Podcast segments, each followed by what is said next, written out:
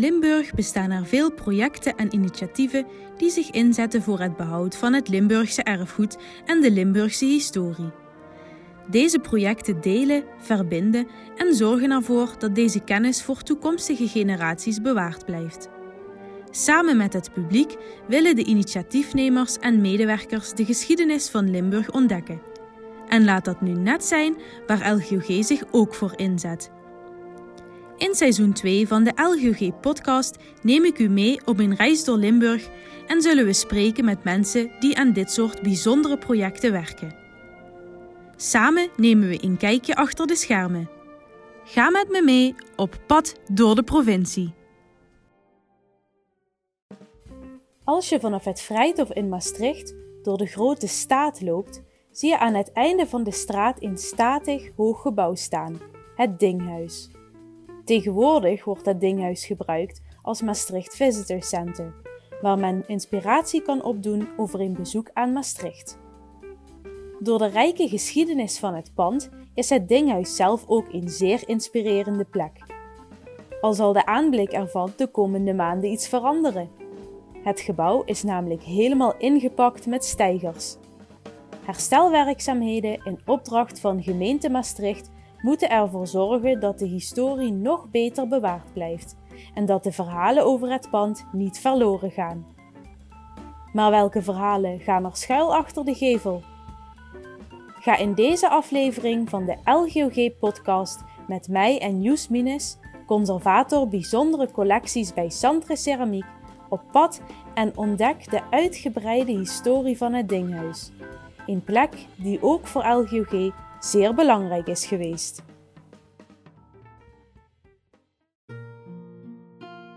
De eerste vermelding van het Dinghuis, toen nog Den Denkhuis genoemd, dateert uit 1399.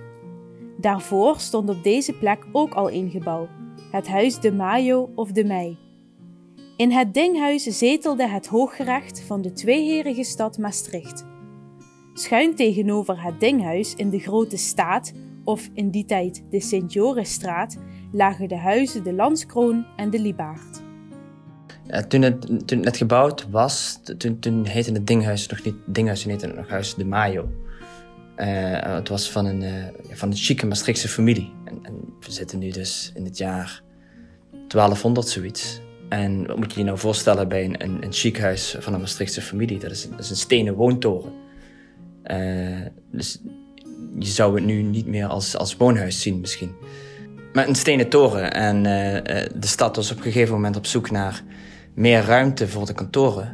dus het stadsbestuur vergaderde twee keer in de week. En had daarvoor gewoon een zaal nodig. En ze had ook een zaal nodig waar administratie werd bijgehouden. En um, op een gegeven moment hebben ze dus in de 14e eeuw het, het, Huis de Mayo gekocht. En dat um, in de 15e eeuw dan um, ja, verbouwd tot het Dinghuis. In het Denkhuis, zoals het Dinghuis in die tijd heette, was dus het Hooggerecht van Maastricht gevestigd. Wat gebeurde daar? Ja, in het Dinghuis gebeurde eigenlijk alles. Dus uh, je moet je voorstellen dat het stadsbestuur dat heeft heel lang gewoon nog, nog geen huis. En uh, ze hebben een pand in de grote staat, de Landskroon. Daarnaast hebben ze een pand gehuurd, de Liebaard. Uh, we spreken dus nu opnieuw zo in de 14e eeuw. En ze hebben nog een, een pand aan de Kersenmarkt. En de, de Kersenmarkt, dat is waar nu Au Mouton Blanc ligt. En uh, die markt moet vroeger moet die veel groter zijn geweest. En, uh, daar lag waarschijnlijk het allereerste stadhuis van de stad. En in de 15e eeuw hebben ze dus een dinghuis gebouwd. En wat gebeurde daar? Alles. Wij hebben nu uh, een, een paleis van justitie en daar wordt recht gesproken. En we hebben een stadhuis en daar zitten de wethouders. En we hebben stadskantoren en daar zitten de ambtenaren. Maar in de middeleeuwen en, en eigenlijk tot de Franse tijd, dus tot ongeveer 1800, liep dat allemaal veel meer door elkaar. En uh, de burgemeesters spraken ook recht. Um, de stad is ook een stuk kleiner. Dus ongeveer 10.000, 15.000 mensen. En dan heb je niet al die administratie nodig die wij nu hebben. En uh, een, een burgemeester in die tijd kent zijn stad ook veel beter dan nu het geval is. Dus we zitten met, uh, in Maastricht met 14 schepenen. en twee burgemeesters. En dat wil dan zeggen zeven Luikse schepenen en één Luikse burgemeester. En zeven Brabantse schepenen en één Brabantse burgemeester. Omdat de stad dus tweeherig is. Dus in Maastricht heb je altijd het dubbele aantal bestuurders dat je in andere steden hebt. En ja, als je uh, eh, 16 mensen dagelijks aan het werk zijn voor de stad, dan hebben die een, uh, een pand nodig. En dat is het dinghuis. En het dinghuis was ook een gevangenis, toch? Ja, omdat de mensen dus um, ja, als ze iets mispeuterd hadden, dan moesten ze in hechtenis genomen worden. En er was geen gevangenis. Er was geen apart pand dat uh, altijd als gevangenis kon dienen. Voor de bouw van het Dinkhuis had je uh, de Stok in de Stokstraat, wat waarschijnlijk een middeleeuwse gevangenis is geweest, maar dat weten we niet zeker. Maar mensen werden gemarteld in de kelders van het Dinghuis. En uh, dus waar nu de, de, de Jodenstraat loopt daar nu onderdoor. En daar waren overhangende gedeelten van het Dinghuis van hout. En daar konden ze dan eh, wachten totdat ze gemarteld werden. En eventueel proberen te ontsnappen, natuurlijk. Uh, wat dan onmogelijk werd gemaakt door ze vast te ketenen. Of uh, ze in uh, een soort van houten boeien vast te spijkeren aan een cel. Dus je kon, je kon beter niks fout doen in, in de middeleeuwen. En dan, je werd dan gemarteld. Je werd altijd gemarteld. en dan ging je meestal wat sneller bekennen. En uh, al nagelang wat je had gedaan, werd je ofwel terechtgesteld, ofwel op bedevaart gestuurd. Uh, en hoe erg het was wat je had gedaan, hoe verder weg je werd gestuurd. Dus moordenaars werden wel eens naar Santiago de Compostela gestuurd, bijvoorbeeld. Of naar Rome, of naar Jeruzalem. Maar iemand die een klein vergrijp had gepleegd, die werd bijvoorbeeld naar Keulen gestuurd. En als je ter dood was veroordeeld, dan werd je vaak eerst op de pijnbank gelegd en uh, uh, daarna meestal gewurgd. Dat wurgen dat gebeurde dan ook in de kelders van het uh, dinghuis. En daarna in brand gestoken. meestal niet levend, maar het kwamen natuurlijk, het kwam natuurlijk wel voor dat mensen levend werden verbrand. of van het Wiekerveld, ofwel op de, op de. En Douwsberg, dat is verbasterd Maastricht vanuit Doetberg. Dus de berg waar de doden hangen die bleven daar ook lang hangen. Zodat voor bezoekers duidelijk was, ik kan in Maastricht, maar beter op mijn tellen passen, anders dan kom ik hier erbij te hangen. Een van de meest opvallende facetten van het dinghuis is toch wel de hoogte van het gebouw. Had dat nog een speciale functie? Het dinghuis is heel hoog, het is 30 meter hoog en um, dat valt je niet zo op als je door de Grote Staat loopt. Vooral omdat je daar al die etalages hebt die, die zo je, je aandacht uh, vragen. Uh, maar als je van, vanaf de Wiekerkant komt, dus over de, de Oude of over de, over Wilhelminabrug, dan zie je pas hoe zeer dat dinghuis boven de stad uittorent. En um, als je zo'n hoge toren hebt, dan wordt die eigenlijk meteen als uitkijkplaats gebruikt. En um, ja, ik zei net al, vroeger liep het stadsbestuur uh, alles een beetje door elkaar. En het dinghuis fungeerde ook een beetje als brandweerkazerne. En eh, bovenop, in het torentje, stond een wachter. En die had als taak om ja, eigenlijk op alles te letten. Eh, onder andere brand. Dus tot 12 uur s'nachts stond hij daarop om te kijken of er ergens een brandje uitsloeg. En dan eh, sloeg hij meteen groot alarm. En Maastricht is dus een van de weinige steden waar nooit echt een grote stadsbrand is geweest. Dus die, die wachters die hebben altijd goed hun werk gedaan. Um, dan hadden ze nog twee taken. Um, dus hij had een, een bel, een klok dus, en een uh, trompet. En elk uur werd er door de trompetter getrompetterd, dat, zodat mensen wisten hoe laat het ongeveer was. Um, en er was een klokje. En steeds als er een bezoeker de stad inkwam, dus van, van buiten de muren, dan moest de wachter het aantal personen tellen dat, dat, dat hij zag. En zo vaak op de klok slaan. Zodat het stadsbestuur beneden wist, aha, er is bezoek. Dus eigenlijk een beetje zoals je nu een, eh, winkelbelletje hebt. Rond 1713 fungeerde het gebouw kort als theater. In 1749 zorgde architect François Soiron voor een grootscheepse restauratie, waarbij de dubbele trap aan de voorzijde werd verwijderd. Hier zouden tot de beeldenstorm in 1566 bronzen leeuwen hebben gestaan. De gevel is flink afgenomen in grootte toen deze in 1793 door een bom werd getroffen, waardoor de voorgevel bij de daaropvolgende herstelwerkzaamheden met één etage werd verlaagd en vervangen door de huidige timpaan met de wijzerplaat. In de 19e eeuw kreeg het dinghuis een volgende functie. Het werd namelijk een culturele hotspot. Er zaten muziekkorpsen, er waren dansavonden en het had ook een hele bijzondere functie voor het LGOG. Joes, wat gebeurde hier allemaal? Uh, in de 17e eeuw bouwen ze het, uh, het grote stadhuis. Het staat midden op de markt. En heel veel oude functies die in het uh, dinghuis waren gezet, die waren naar dat stadhuis gegaan. Het is dan een, een tijdje in dienst geweest als hoofdwacht van het garnizoen van Maastricht. Maar het, het, was daarvoor te klein en de soldaten konden nergens slapen. Dus hebben ze de hoofdwacht daarna naar de, naar de Vrijthof gebracht. En eigenlijk vanaf de 18e eeuw wisten de mensen niet heel goed wat ze met dat dinghuis aan moesten. Ze vonden het te mooi en te groot om het te slopen. Maar um, wat ze daar echt mee konden doen, wisten ze niet. En het is dan krijgt het heel veel verschillende functies. En in de 19e eeuw blijft het een beetje heel veel verschillende functies hebben. En um, het wordt onder andere een café, de raadskelder.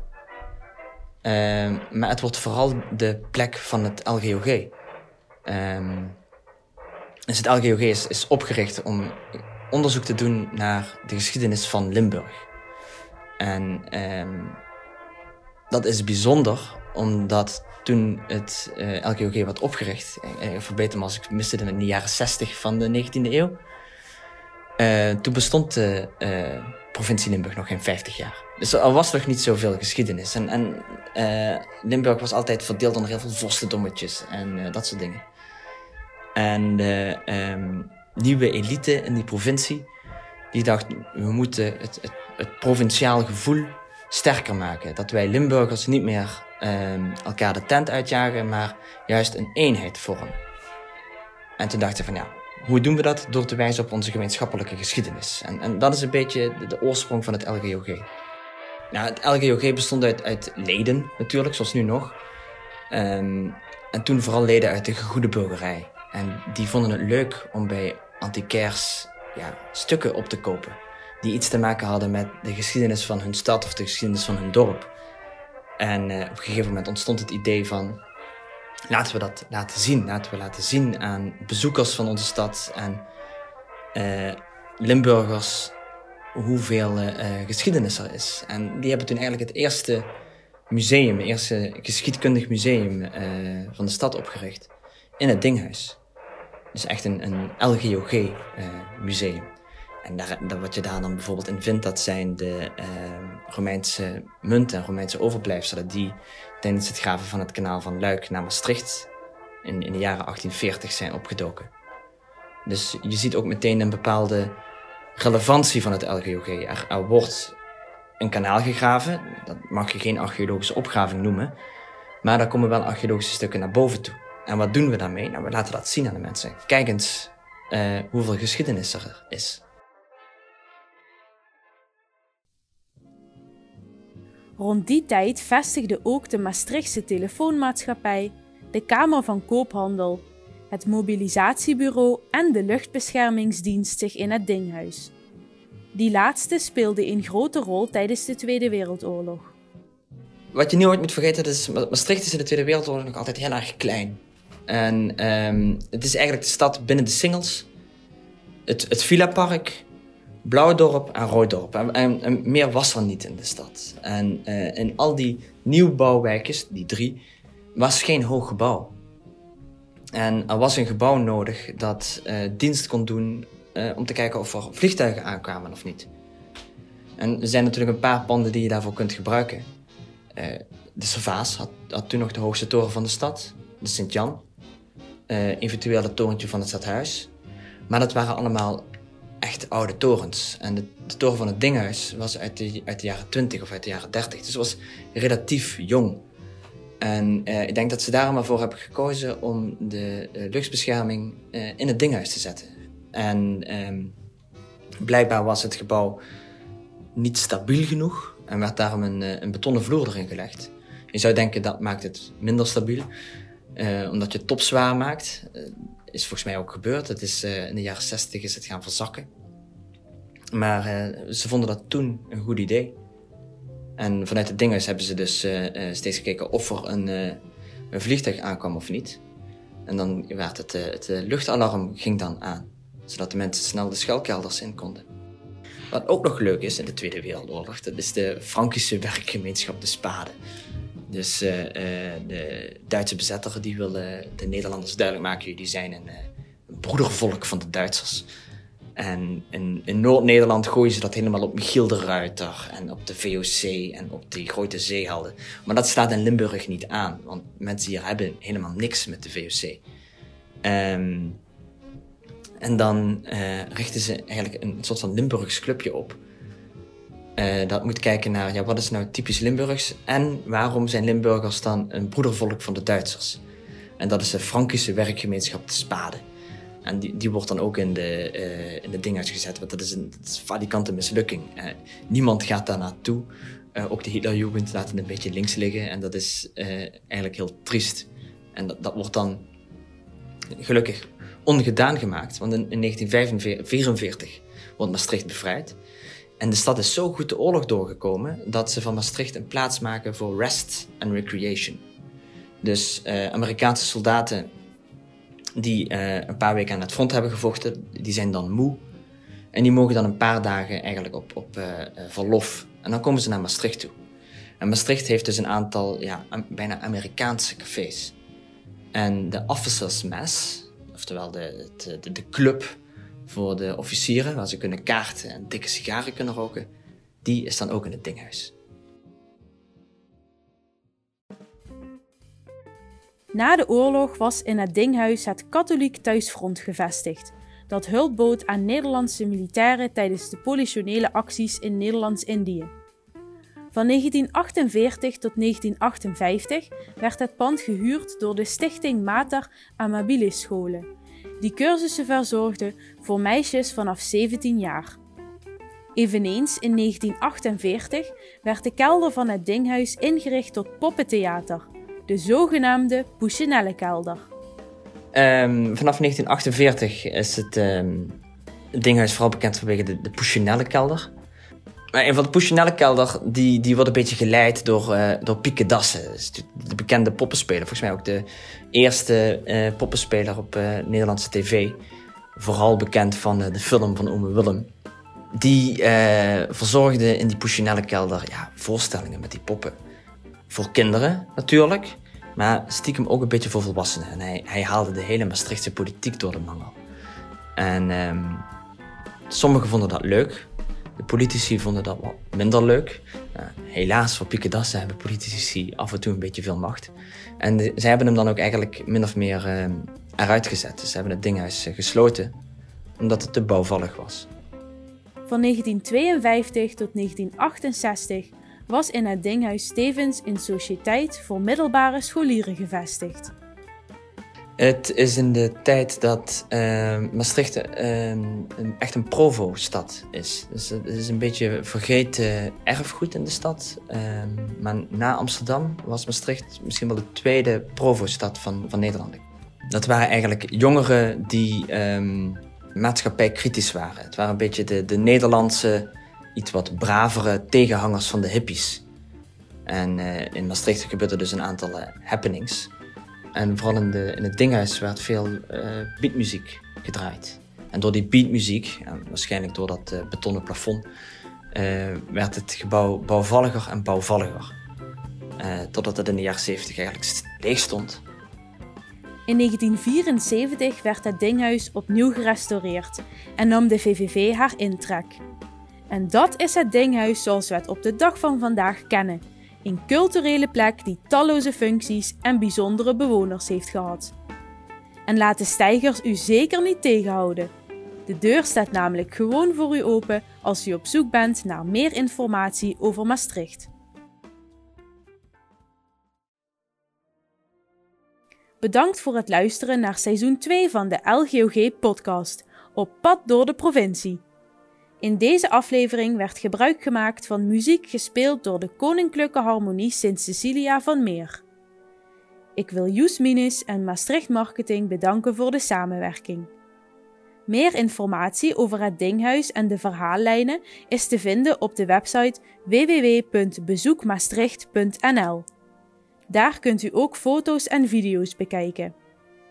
Ik ben Justine Kamps, erfgoedconsulent bij LGOG. Vond u deze aflevering leuk? Vergeet dan niet om een review achter te laten, deze aflevering te delen en om de LGOG-podcast te volgen voor meer reizen door Limburg.